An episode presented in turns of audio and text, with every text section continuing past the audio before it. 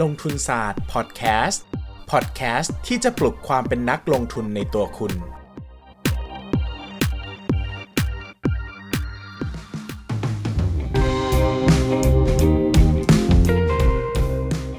วัสดีครับ ยินดีต้อนรับเข้าสู่รายการลงทุนศาสตร์พอดแคสต์รายการที่จะชวนทุกคนมาพัฒนาความรู้ด้านการเงินและการลงทุนไปด้วยกัน วันนี้นะครับเราจะมาพูดในประเด็นที่มีน้องคนหนึ่งเข้ามาปรึกษา แล้วผมก็รู้สึกว่า เออ มันเป็นเรื่องที่ต้องพูดเหมือนกันนะ เพราะว่ามันเป็นเรื่องใหญ่แล้วก็เรื่องสำคัญมากอีกเรื่องหนึ่งแต่มันจะค่อนข้างยาวเสียหน่อย ผมก็เลยบอกน้องว่าเอ้ยเดี๋ยวพี่ขอตอบในพอดแคสต์แล้วกันนะ บอกว่าน้องเดี๋ยวมาฟังพอดแคสต์เอานะครับ น้องเนี่ยถามเข้ามาว่า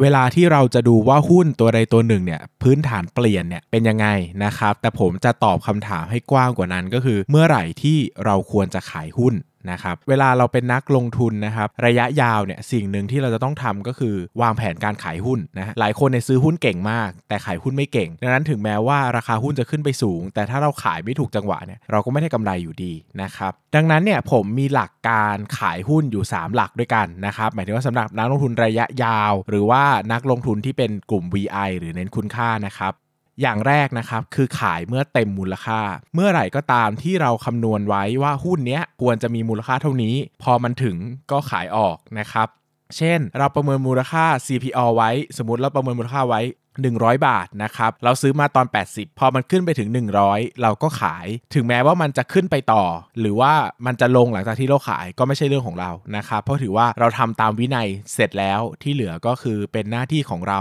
ที่จะต้องไปหาหุ้นหาอะไรอย่างอื่นต่อไปนั่นเองนะครับ ดังนั้นข้อนี้เนี่ยค่อนข้างง่ายแล้วก็เบสิกที่สุดก็คือตั้งเป้าไว้ว่าจะขายที่ไหนก็ขายตรงนั้น หรือว่าประเมินมูลค่าไว้ที่ไหนก็ขายตรงนั้นนะครับ อันนี้ก็แล้วแต่แต่จะขีดเส้นใต้นิดนึงว่าบางทีเนี่ยแนะนำว่าบางทีเราประเมินมูลค่าไว้เมื่อ 3 ปีที่แล้วว่าจะขายที่ 100 บาทใช่ไหมครับ แต่พอวันนี้มันมาถึง 100 แล้วเนี่ยก็รีบขายทันที ผมก็เลยบอกว่าเฮ้ยจริง ๆ แล้วอยากจะให้ประเมินมูลค่าดูใหม่อีกครั้งหนึ่งก่อน ว่าแล้วมูลค่าณวันนี้มันเป็น 100 จริงหรือเปล่า ถ้ายัง confirm คำตอบแบบเดิมว่า 100 ก็ขาย แต่บางทีมูลค่ามันมีการปรับขึ้นตามเวลาก็ได้ เช่นกำไรมันโตเกินคาด แบบนี้ก็อาจจะถือต่อก็ได้เหมือนกัน อันนี้เป็นอันแรกนะครับก็คือเมื่อราคาตรงกับมูลค่า หรือราคามากกว่ามูลค่าก็ขายนะครับ อย่างที่2นะครับก็คือขายเมื่อเราผิดนะขายเมื่อเราผิดคืออะไร ขายเมื่อเราผิดก็คือขายเมื่อเรารู้ตัวว่าเราอะตัดสินใจผิดคำนวณผิดคิด ผิด ประเมินมูลค่าผิดอย่างนี้นะครับ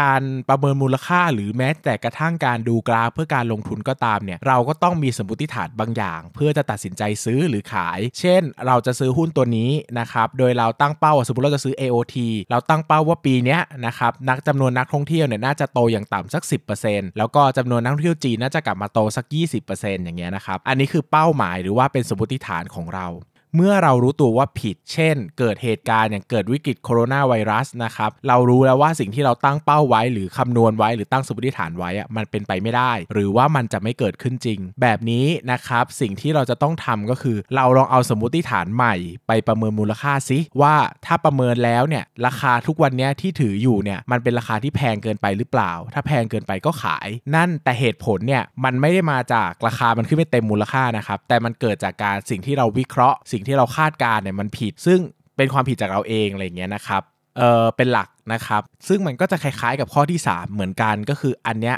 พื้นฐานบริษัทเปลี่ยนนะครับ คือเวลาเราตั้งสมมติฐานใด ๆ กับบริษัทใดบริษัทหนึ่งนะครับ เราก็คาดหวังว่ามันจะเป็นอย่างนั้นนะครับถ้าเมื่อไหร่ที่มันผิดไปจากความคาดหวังแบบนั้น เช่น เราตั้งว่ากำไรจะโตเท่านี้แล้วมันไม่โตเนี่ยบางทีมันก็เกิดได้จากทั้งสองแบบ คือ 1 เราอาจจะผิดเองก็ได้ใช่ไหมครับสมันอาจจะเกิดจากบริษัทผิดก็ได้หมายถึงว่าเขาควรจะทำได้เท่านี้แล้วเขาทำไม่ได้ อาจจะเกิดจากเหตุการณ์ต่างๆ มากมายนะครับแต่เมื่อไหร่ก็ตามที่ภาพของบริษัทผิด ไปจากสิ่งที่เราตั้งเป้าไว้ หรือสิ่งที่เราคาดการไว้ ไม่ว่าจะเป็นเพราะว่าเราคิดผิดเอง หรือบริษัทผิดนะครับสิ่งที่เราต้องต้องทำก็คือการประเมินมูลค่าใหม่ หรือว่าการ revaluation ใหม่อีกครั้ง เพื่อว่าดูว่าราคาที่เราถืออยู่ทุกวันนี้มันเหมาะสมจะถือต่อหรือเปล่านะครับหลักการง่ายๆ ก็คือถ้าเราประเมินมูลค่าใหม่แล้ว ราคาตลาด ต่ำกว่ามูลค่าพื้นฐาน เราก็ถือต่อ ถ้าราคาตลาดสูงกว่ามูลค่าพื้นฐานเราก็ขายขีดเส้นใต้นะครับ ว่าไม่เกี่ยวกับราคาทุนที่เราซื้อมา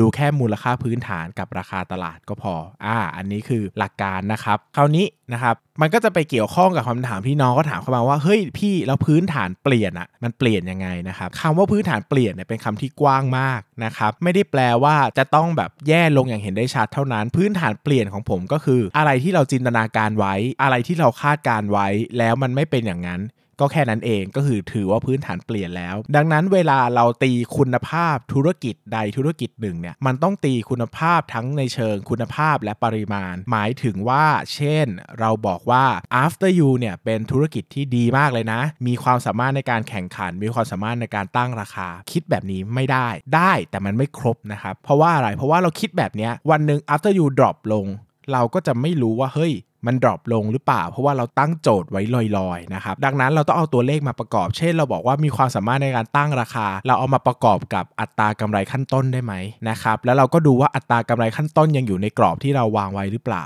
ถ้าหลุดกรอบจากที่เราวางไว้สัก 10%โดยไม่มีเหตุผล เราอาจจะถือว่าพื้นฐานเปลี่ยน เพราะอาจจะทำให้การคาดเดาของเราผิดก็ได้นะครับ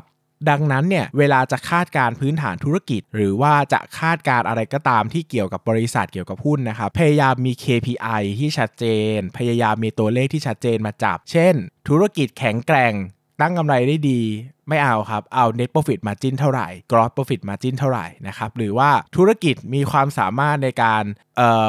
อะไรนะ ประมูลสัมปทานจากภาครัฐแบบนี้ไม่เอาครับ ก็บอกไปเลยว่าเราควรจะได้งานนี้ เราควรจะได้งานนี้ เราควรจะได้งานนี้ถ้า 1 2 3 ไม่ได้แปลว่าผิดจากการคาดการณ์ก็คือพื้นฐานเปลี่ยนนะครับหรือว่าอย่างธุรกิจทีวีดิจิตอลอย่างเงี้ยนะครับบอกว่าเฮ้ยทีวีดิจิตอลทุกวันเนี่ยพื้นฐานเปลี่ยนไหมเราก็ต้องไปตั้งคำถามว่าเฮ้ยแล้วตอนที่เราดูพื้นฐานเก่า เราดูจากตัวเลขอะไร ดูจากตัวเลขค่าโฆษณาต่อนาทีหรือเปล่านะครับหรือว่าดูจากเรตติ้งหรือเปล่า คือเราต้องมีตัวชี้วัด หรือว่ามีตัวเลขอะไรสักอย่างที่วัดได้นะครับเพื่อที่เราจะตอบตัวเองได้ว่าตอนนี้มันเปลี่ยนหรือมันยังไม่เปลี่ยนนะครับเมื่อไหร่ก็ตามที่ตัวเลขพวกนี้เปลี่ยนเป้าหมายสมมติฐานของเราเปลี่ยนนะครับสิ่งที่เราต้องทำก็คือต้อง revaluation ใหม่และเมื่อประเมินมูลค่าใหม่แล้ว ราคาพื้นฐานเกินราคาหุ้น ปัจจุบันเราก็ถือถ้าตรงกันข้ามเราก็ขายหลักการจะเป็นแค่นี้ ดังนั้นคำว่าพื้นฐานเปลี่ยนอะมันจะไม่ได้เป็นพื้นฐานเปลี่ยนแบบลอยๆ เข้าใจไหมครับแบบว่าโห BDMs ดีมากเลย วันหนึ่ง โดยควบคุมราคายาพื้นฐานเปลี่ยนและขายดีกว่าเปลี่ยนยังไงนะครับเราต้องไปตั้งคำถามว่าไอ้คำว่าเปลี่ยนมันไปเปลี่ยนตรงไหน เปลี่ยนตรงความสามารถในการแข่งขันหรือเปล่า ถ้าเปลี่ยนในความสามารถในการแข่งขันมันส่งผลกระทบตัวไหนต่อบรรทัดในงบการเงินเช่นเราทำให้อัตรากำไรขั้นต้นต่ำลงหรือเปล่าทำให้อัตรากำไรสุทธิต่ำลงหรือเปล่า ต่ำแค่ไหนที่รับได้ ต่ำแค่ไหนที่รับไม่ได้ ต่ำแค่ไหนที่ส่งผลให้การ valuation เราเปลี่ยนเราก็ทำใหม่หลักการเป็นแบบนี้ครับดังนั้นเนี่ยคำว่าพื้นฐานเปลี่ยนอะเวลาแบบ ผมจะถูกถามบ่อยมากว่าพื้นฐานเปลี่ยนคืออะไรอะ่ะดูยังไงว่าพื้นฐานเปลี่ยนดังนั้นเนี่ยคำว่าพื้นฐานเปลี่ยนมันเป็นทั้งเชิง คุณภาพและปริมาณที่เราจะต้องรวบรวมนะครับตัวเลขหรือ KPI ที่ชัดเจนมาชี้วัดว่ามันเปลี่ยนแล้วจริงๆเนาะนะครับดังนั้นสรุปอีกครั้งนะครับ เราจะขายหุ้นเมื่อ1นะหนะครับราคาถึงเป้าหมาย 2 เราผิดเราคาดการณ์ผิด เราพิจารณาผิด เขาเราคำนวณผิด หรือว่า 3 พื้นฐานธุรกิจเปลี่ยนนะครับ ซึ่งอันนี้ก็จะเป็นภาพรวมทั้งหมดของคำว่าพื้นฐานเปลี่ยน แล้วก็การพิจารณาขายหุ้นด้วยนะครับเอ่อคราวนี้ขอตอบคำถามนิดนึงนะครับ จากทางบ้านนะครับ ตอบใน Podbean มากดีกว่านะครับเพราะว่าไม่ค่อยได้ตอบใน Podbean เลยนะครับมีคำแนะนำการลงทุนต่างประเทศสำหรับคนทุนน้อยหรือเปล่าครับ เท่าที่จำได้เหมือนทางลงทุนศาสตร์เคยเล่าว่าถ้าทุนน้อย ลงทุนรายตัวจะเสียค่าคอมมิชชั่นมาก และในมุมมองของลงทุนศาสตร์หุ้นของประเทศไหนตอนนี้ที่มองว่าโดนวิกฤตกระทบมากจนราคาถูกมากคุ้มค่าลงทุน อยากให้ช่วยสโคบเป้าหมายให้หน่อยครับ หรือรวมถึงมุมมองเกี่ยวกับแนวคิดประเทศนั้นๆ เป็นพอดแคสต์ที่ดีมากๆ ขอบคุณมาก ๆ เลยครับ โอ้ขอบคุณสำหรับคำชมนะครับ ถ้าทุนน้อยครับก็ซื้อกองทุนรวมมีตัวเลือกเดียวเลยนะครับ ถ้าอยากลงทุนต่างประเทศจริงๆ แล้วทุนน้อยก็กองทุนรวมเดี๋ยวนี้สักบางกองก็2องสามพันก็ลงทุนได้แล้วนะครับ ประเทศไหนที่ได้รับ ผลกระทบวิกฤตเยอะมาก ขอตอบประเทศไทยได้ไหมนะครับ ประเทศไทยนี่ซวยมากนะครับ เพราะว่าประเทศไทยเนี่ยเจอท่องเที่ยวเนี่ยมันหนัก เพราะว่าเราภาคท่องเที่ยวมันหนักนะครับ ดังนั้นถ้าเอาวิกฤตเนี่ยผมว่าภาคท่องเที่ยวประเทศไทยก็น่าซื้อแล้วนะครับ แต่ถ้าจะต่างประเทศจริง ๆ จีนน่าซื้อครับ เพราะว่าจีนได้ผลกระทบเยอะมากจากวิกฤตครั้งนี้นะครับแต่ต้องไปดูอีกทีหนึ่งทั้งจีนแผ่นดินใหญ่ทั้งฮ่องกงก็ได้รับผลกระทบหมดนะครับแต่จีนแผ่นดินใหญ่จะได้รับผลกระทบมากกว่านะครับ เออขออีกคำถามหนึ่งนะครับ เห็นว่ามีการซื้อหุ้นเพราะตอนนี้ราคาถูกเลยอยากให้แนะนำตัวอย่างการประเมินมูลค่าหุ้น ว่าดูยังไงว่าถูกประเมินปัจจัยอะไรบ้าง ถ้าเป็นตัวอย่างจริง ๆ ที่ไปซื้อได้จะดีมากครับ จะได้เห็นภาพในปัจจุบันได้ชัดเจนขอบคุณนะครับ ก็เพิ่งพูดไปนะครับเมื่อประมาณ 2-3 EP ที่แล้วนะครับก็เป็นการดูยังไงว่าหุ้นไหนถูกหุ้นไหนแพงนะครับก็สามารถกลับไปตามฟังกันได้ ก็ให้ภาพไว้ละเอียดประมาณหนึ่งแต่อาจจะไม่ได้ยกตัวอย่างที่ซื้อได้จริงๆนะครับเพราะว่าเดี๋ยวก.ล.ต.จะมาเยี่ยมที่บ้านแล้วก็จับผมเข้าคุกนะครับก็เอาที่เท่าที่ทำได้แล้วกัน ประมาณนี้ประมาณนี้สำหรับวันนี้นะครับ เรานับถอยหลังกันแล้วนะครับ เพราะว่าเดี๋ยว episode ที่ 101 นะครับโอ้พูดแล้วก็เยอะเนอะนี่ทำมา 77 78 เทปแล้วนะครับ พูดบ้าพูดบออยู่คนเดียวเดี๋ยวเทป episode ใหม่ season ใหม่นะครับก็คือเดี๋ยวพอเป็นตอนที่ 101 เนี่ยเออลงทุนศาสตร์พอดแคสต์ก็จะเปลี่ยนเออเขาเรียกว่าอะไรนะ ปรับรูปโฉมใหม่ แล้วก็จะมี content แบบใหม่ๆ เพิ่มมากขึ้นนะครับ ระหว่างนี้ก็อาจจะต้องเจอกับผมแบบนี้ไปก่อนอีกสักเดือนหนึ่งนะครับ แล้วเดี๋ยวเดือนหน้าประมาณสักมีนาคมใกล้ๆ ปลายนะครับ เราก็จะมาเริ่มต้น season ใหม่ของลงทุนศาสตร์พอดแคสต์กัน ยังไงก็ฝากเนื้อฝากตัวล่วงหน้ากันด้วยนะครับ ขอบคุณมากครับ